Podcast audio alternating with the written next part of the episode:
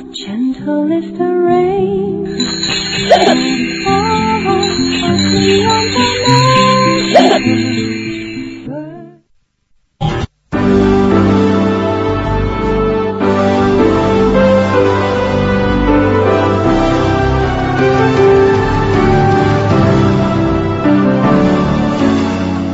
锵锵三人行，你们好，伟哥，哎，哎，刘芳今天穿这衣服很漂亮嘛？哦，就平时都很难看的意思是吗？哎，你这人怎么这么 心理阴暗呢？没有没有，不是，我说这个，谢谢嗯这像是某个民族的那种啊，俄罗斯的是吧？什么？我不知道他是东什么，我是觉得这个得对，可能是一种有一点民族特色，但我并不知道他是哪个民族，我只是觉得他挺好看的。哦，哦，好看，好看，嗯，好看。当心啊，现在穿的太招眼了呀，也容易引来这个贼呀，就是歹徒啊，嗯是吧？这个尤其是漂亮姑娘，出门 真是得小心。对，最近有一起事情，惨中之惨呐、惨不忍闻呐、我在飞机上看见的，你们在英国《泰晤士报》上就能看到。一月一号，新年头一天晚上，你能想象吗？一位母亲在万里之外，在手机里听见女儿给人杀死，你说那是什么感觉？这女孩二十一岁的一个英国的女学生，你看看她的照片，叫什么呢？凯瑟琳·霍顿。就这姑娘，你看多可爱的一个姑娘，现在已经死了，被奸杀了，是怎么回事呢？泰国，所以我是东南亚泰国苏梅岛。我看到这个报纸那天讲啊，我主要是感受很深的一点是什么呢？就是这女的说到沙滩上，晚上到沙滩上这个去散步，本来有一个她的朋友啊跟着她，跟着她呢，她就在沙滩上拿手机啊给自己的妈妈，她是英国人嘛，嗯英国威尔士给妈妈打电话聊天呢。后来他那个朋友看他打电话呢，就先回了房间，然后这个凯瑟琳呢就在沙滩上溜达着打电话，脑袋后边窜出歹徒啊，用这个钝器，不知道木棒还是什么的，打中他的头部，但是手机没关呢。你想他妈妈在英国威尔士就通过手机听了这个直播呀，就在手机里听见女儿的这个惨叫声。你是，但是你我我当时想，他妈妈那是什么一种心情？那着急死了，通宵呢肯定不睡，可是弄怎么办呢？我觉得妈妈可能要得精神病了。那崩溃了，肯定的。就第第二天海水尸体，然后上来就发现穿着晚礼服，但是没有内裤，就是说怀疑可能是打昏了拖进去。对他现在这两个人其实已经抓到了，这两个泰国渔民，嗯已经加，而且已经就是说渔民呢两个泰国渔民已经打算判死刑了。嗯那么他们现在已经做好了 DNA 测试，就是说呢，确实是这两个人啊、轮奸了这个女孩，然后后来呢，而且是杀死了她，然后弃尸到海里。哎，所以我不知道他这个手机一直开到什么样的一个程度，就是说他的妈妈一直都有听到，我也不知道。我我这么想，就是说他妈妈当那边听到这种情况发生的时候，我很难想象一个母亲的心情。说是先听见这个尖叫，反正到后来呢，手机就给断了。哎呀，我觉得太惨了。所以这个出门啊，还是要注意安全，尤其这个海滩。这个海滩呢，大家都觉得海滩嘛，人很多嘛，啊，那就怕什么？不害怕。那这还是个女的呢。我认识个老外呢，是个德国人啊，他一米大，一米八几的大个子啊，很壮。当年他只有大概四五十岁。他到哪儿出呃去出差呢？去巴西啊、去巴西出差。出差呢，他就也是他那个酒店门口就是海滩，他就说是啊，我谈判完了，累了，我这个吃完晚饭，我去散散步，天还亮了。那么他就还穿着休闲装就到海滩去散步。散步他看的人熙熙攘攘的，人不是很多的。但是呢，散步散步呢，他没有注意到呢，他不是朝着沿着海海走嘛，就有两个男的就跟上来了，他没有看到。待会儿等他一反应过来，看见左边一个，右边一个男的，然后一下就这么把他的胳膊就挎住，一挎住就亮出一把刀子来。然后呢，这两巴西人呢，巴西人不会说，就是会说最简单的英文，就 money 钱，你给我钱。这个人呢，他第一他知道根本就没带钱啊，他钥匙都放在那个前台柜上了，他没有带任何东西，他穿的休闲装，他还开了跟人家开了个玩笑，他说啊 no money，他说为什么 no money？我为什么没钱呢？因为我是他我是不说他那公司了哈，就是因为我是某某公司的。他开玩笑嘛，就好像我因为我是凤凰公司，说我没有很多的钱，对凤凰不发工资开玩笑啊他开玩笑。就那俩人就拿手套，因为他就穿这个裤子，上面是 T 恤衫，没有的一套没有。那俩人没打他，就放开他走了。但是哎呀，他就是事后就特别害怕，以后他到任何一个陌生的城市呢，他原则上就酒店、的士到公司在酒店哪也不敢去了，心理上有了阴影。嗯，其实啊、你说在海滩上会经常遇到这种情况，其实一般的来说，可能这种危险的情况一般发生在大城市。我记得我那个时候刚去纽约的时候，人家教我的第一件事就是说，你无论走到哪里，兜里都要放上大概几十美元的钱，就说万一人家真的抢你，你赶快把钱给人家，然后他那个抢劫的人呢就不会太生气，他就会基本上就说他有了钱了，他就可以更加容易从心理上把你给放走。那其实呢，我有一个朋友是呃一个中国人，你刚才讲那个德国人，他块儿很大哈，嗯一样被抢。我讲讲那个中国人就是说，他这个朋友就是他在纽约是一个很普通的呃中国一个 A B C，就是。也不是很高大，然后有一天晚上，他跟我说，他两三点的时候坐纽约地铁，坐到 Chinatown 那一站，碰到了两个啊、两个还是三个黑人，就说那个车厢里面空空的，就他们四个人。他当时呢是下班回来，工作到很晚，带了一个公司的手提电脑，然后的确也带了钱包，但是钱并不是很多，但是有钱哦。然后呢，这两个黑人就是看见他坐在车坐在座位上，就一边一一个，就是很明显的两个大块的黑人就坐到了他的旁边。然后我的朋友呢，他当时跟我说，他我不知道为什么他一点都没有害怕的感觉，他完全就是很镇定的继续坐在那里。结果呢，到了站了，他到了 Chinatown，他自己就下来了。站起来以后，这两个黑人也跟着他站起来，堵在他前面。你可以想象，这是一个很就是块头不是很大的人，然后两个很强壮的黑人躲在他前面。他说他一点都不害怕，你知道吗？我觉得特别奇怪，他当时那种感觉，他是，然后他就说，然后那两个黑人就很低的声音问他说，What have you got？你带了什么东西？然后他就是莫名其妙装作很若无其事的看着这两个人说，Nothing，我什么都没带。结果这两个人就放他走了。结果他上去以后呢，也就报警，然后这两个人还被抓住了。然后后来呢，啊、我的朋友就跟我开玩笑说，哦、那两个黑人，我想当时他是被我吓怕了，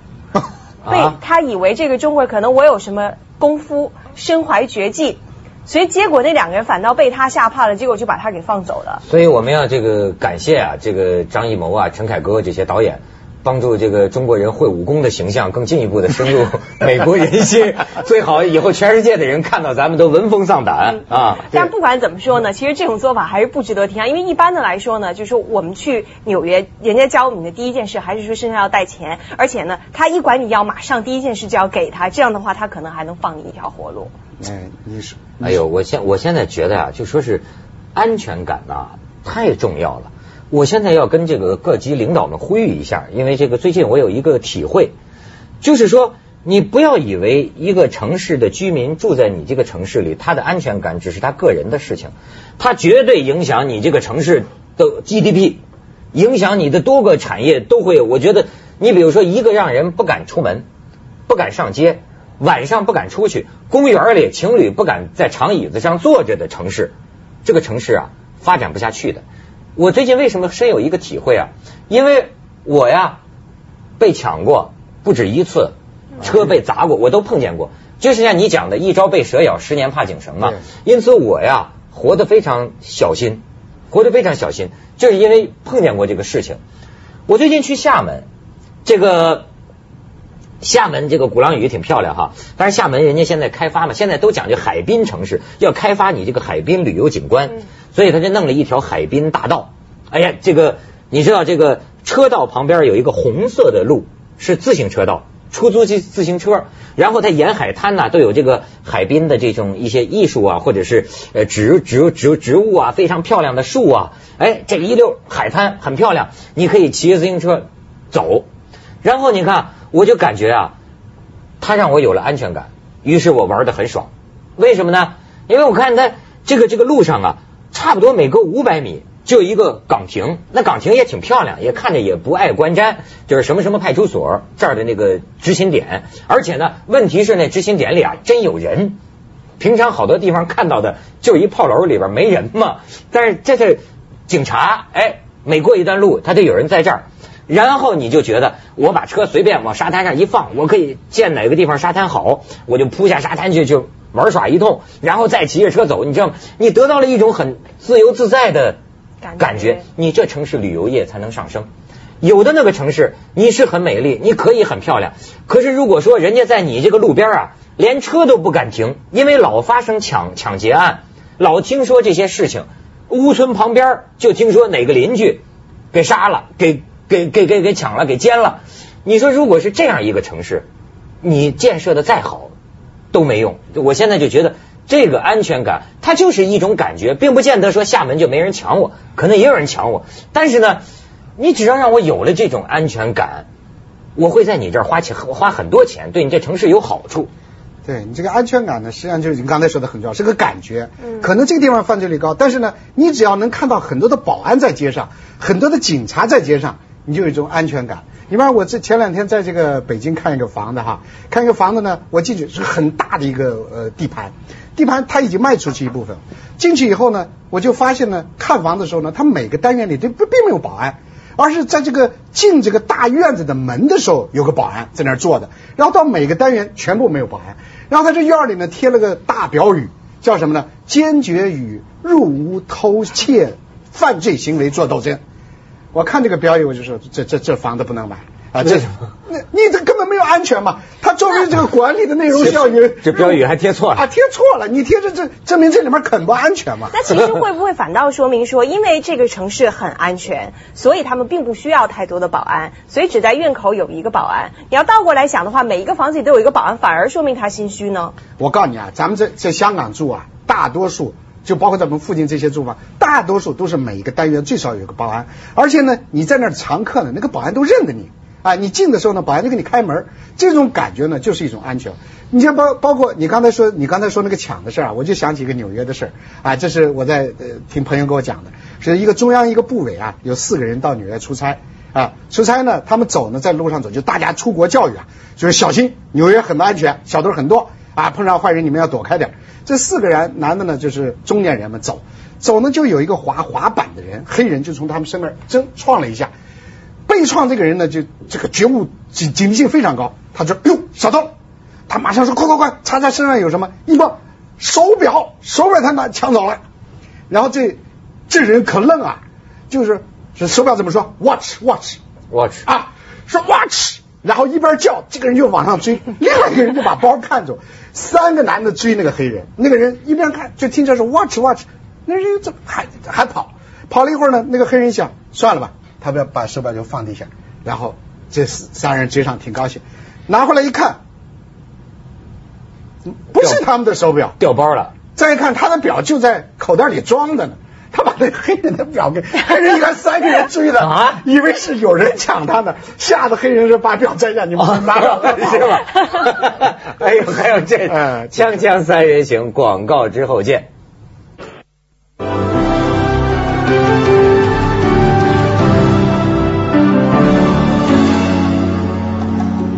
你看，我前一阵儿有我亲身经历的一幕，我跟你说这一幕呢，你就会知道，就是你能看得出来，就现在在个别城市里啊，这个治安已经对人的心理，生活在这个城市的居民的心理产生什么样的影响。当然是哪个城市，咱就不说了。现在咱敢得罪谁呀、是吧？这个这个，反正就是某一日，在某一城，我开这个车，晚上，我我我我我开车走，你知道吗？亮着车灯嘛，突然在我这车灯前上方，你知道从马路边上就一女的，一姑娘，披头散发，我觉得蓬头就是哇，就这么就疯了一样的，向我这个车头差点撞我这车灯上。我这车当时至少开得有八十公里吧，这么个速度吧，六六十还是什么？砰！你说我当时就本能的这么一转弯，我甚至都怀疑我压了他脚了。就是我这个车啊，紧紧贴着他这个地方，噌就过去了。可是你看啊，在这种情况下，在雷这个电光雷闪的一瞬间，要是一个安全的城市，那得停车呀，因为我第一个反应我是不是压他脚了？按说我得停下来，可是呢，我的第一反应是什么？碰瓷儿的，就是那个对，是不是撞车党？嗯，所以我不敢停车，因为我人家都教我呀，说现在在马路上不不一定要把车门锁上，不要停车，碰见什么情况都不要停车，是吧？好，我不停车，不停车，但是还是觉着还是还是担心啊，我就在这个车的倒倒后镜里看，因为我的第二个反应就是说，哎，也可能不是碰瓷儿的，因为什么呢？当时这个女人呐，泪流满面，抓的好像在在在在在哭，好像挺疯狂。我说也没有说撞撞车党还带表情的，对吧？呃 所以也有点担心，可是真不敢停车。于是呢，就在那个倒后镜上看啊，显然这女的我没压着她，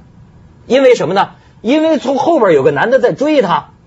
这个男的拽住她手里的包，两个人我就在倒后镜里看见两个人就半夜里在大街上，哇，就这么这么抢啊，好像还在打呀，就就那样就走了。你看，我就回顾我碰到这一幕的这个心理过程，你就你就会明白我说的这个道理。一个城市居民要是没有安全感的话，什么见义勇为啊、爱心呐、人与人的关系，什么都谈不上，你知道吗？人人都是洪水猛兽。对，你你这想，你说安全感，我就想那个原来小时候啊，当然现在讲是不不不讲人权了，对吧？但小时候呢，那时候如果抓住一个小偷，就文化革命前啊，抓住个小偷，那真是人们就打呀，一直要往那个派出所送的路上，那个人就要打得鼻青脸肿的，也有啊打死的，这个也是啊也也也也是不合法的。哎，啊是不合法，嗯但是那个确确实实就正气弘扬啊！现在你要抓个小偷，你知道那小偷旁边还有同党啊，哪可能抓小偷啊？你抓小偷，你挨顿打吧。你现在就是，所以呢，正气不能弘扬，这是个社会问题，尤其在这个反偷窃啊、反犯罪这种东西。嗯，就是。而且你像咱们今天一开头说说说这事儿哈，我在这个同一篇报纸上，我就发现啊，一个是特别惨的这个手机，这个英国女生打电话，她妈妈整个听了一个被杀的现场直播啊，然后我一看这儿现在都是相关链接一溜，还有一个新闻说是最近在瑞典，警察不费吹灰之力就把一个贼给抓了，因为这个贼呢偷的就是手机，他把他就偷手机，他偷了手机之后呢。打来的第一个电话，他还就接听了，接听完了呢，他就没挂上。这手机呢是警察打的，于是警察顺藤摸瓜就把他给抓了，就笨贼嘛。嗯嗯，现在这个手机的侦侦讯手段啊，现在美国最先进。这个就是这，他为了防恐怖主义嘛，那么好多人拿这个手机来遥控炸弹的。嗯那遥控炸弹他就很，包括他要监听嘛。那么监听呢，如果这个犯罪分子我把手机关了，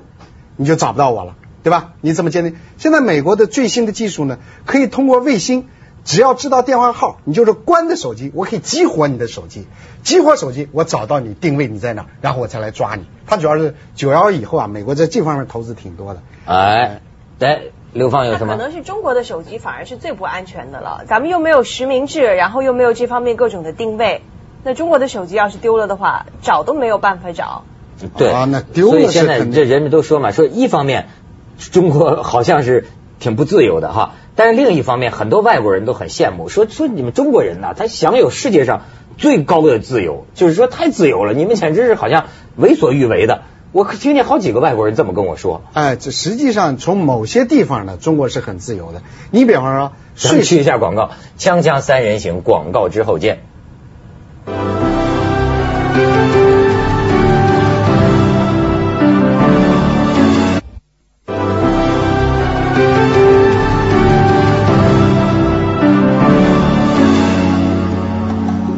哎，刘芳，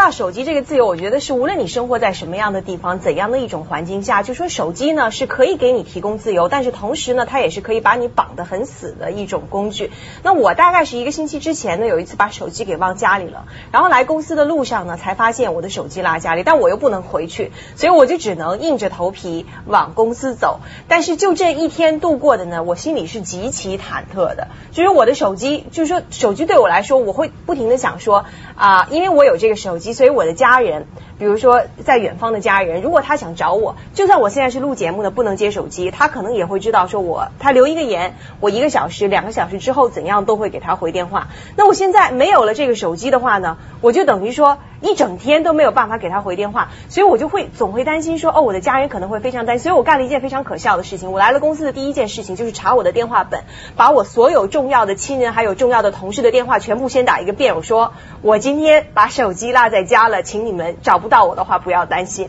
可能大家会觉得很可笑，但我觉得我是完全对手机的那种依赖，我会特别担心人家因为我手机落家里了找不到我的时候，他们可能会不会担心？就每一个方便都是一条绳索，你知道，现在就是有了方便，没了自由。我对，嗯，你刚才说这个自由啊，我觉得西方的自由不如中国的自由大。你比方这个迁居、户籍管理，中国名义上有户籍管理，实际上没有。为什么？你只有个身份证，拿得到哪儿都能打工去。现在很多地方，可你像美国和澳大利亚这些英制国家哈，嗯它是怎么解决呢？它，你比方说你要开户口，如果你没有个法定的地址，我就不给你开银行户口；如果你没有个法治的地址，呃，合法的地地址呢，我就不给你办驾驶执照。所以，如如果你没有驾驶执照，你就没有身份证，因为美国的身份证和驾驶执照是一致的，而且你的月接单干什么都是要记得你这个地址，所以你任何一个地址的变更，你必须要通知银行，或者是刚才我说的这个呃驾呃领驾照的地方。如果没有这些的话，你罚单收不到，罚单收不到，或者银行给你寄的月接单收不到，银行可以把你的钱最后按沉淀资金没收了。可是有一个地址就说明没自由了吗？啊，不是，就是说你的确确实实在哪儿，这是我就说自由度啊，在这方面户籍管理，好多说中国人有户籍管理没有自由，像这方面呢，相对来讲中国是没有管理的，从这方面讲。另外一方面，刚才我讲的我们的电话的管理，电话没有实名制，哎，现在西方都是实名制。啊，西为什么实名制？他是九二以后害怕了嘛？就你现在随便买个呃叫什么什么漫漫游的那种电话卡，装上，街上小贩买一个就装上了，想打谁也不知道你在哪儿，对吧？也没有这些征讯手段，所以呢，这我觉得在这个户籍，你像德国的户籍管理严到什么程度呢？你到一个城市要报到的，就相当。